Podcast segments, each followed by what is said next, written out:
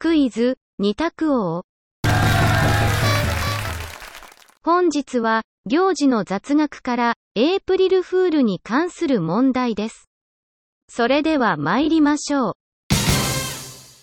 問題。エイプリルフールで、嘘をついていいのは、午前中までである。エイプリルフールで、嘘をついていいのは、午前中までである。丸か×かでお答えください。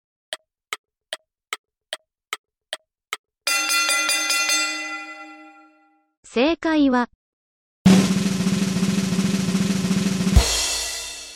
丸。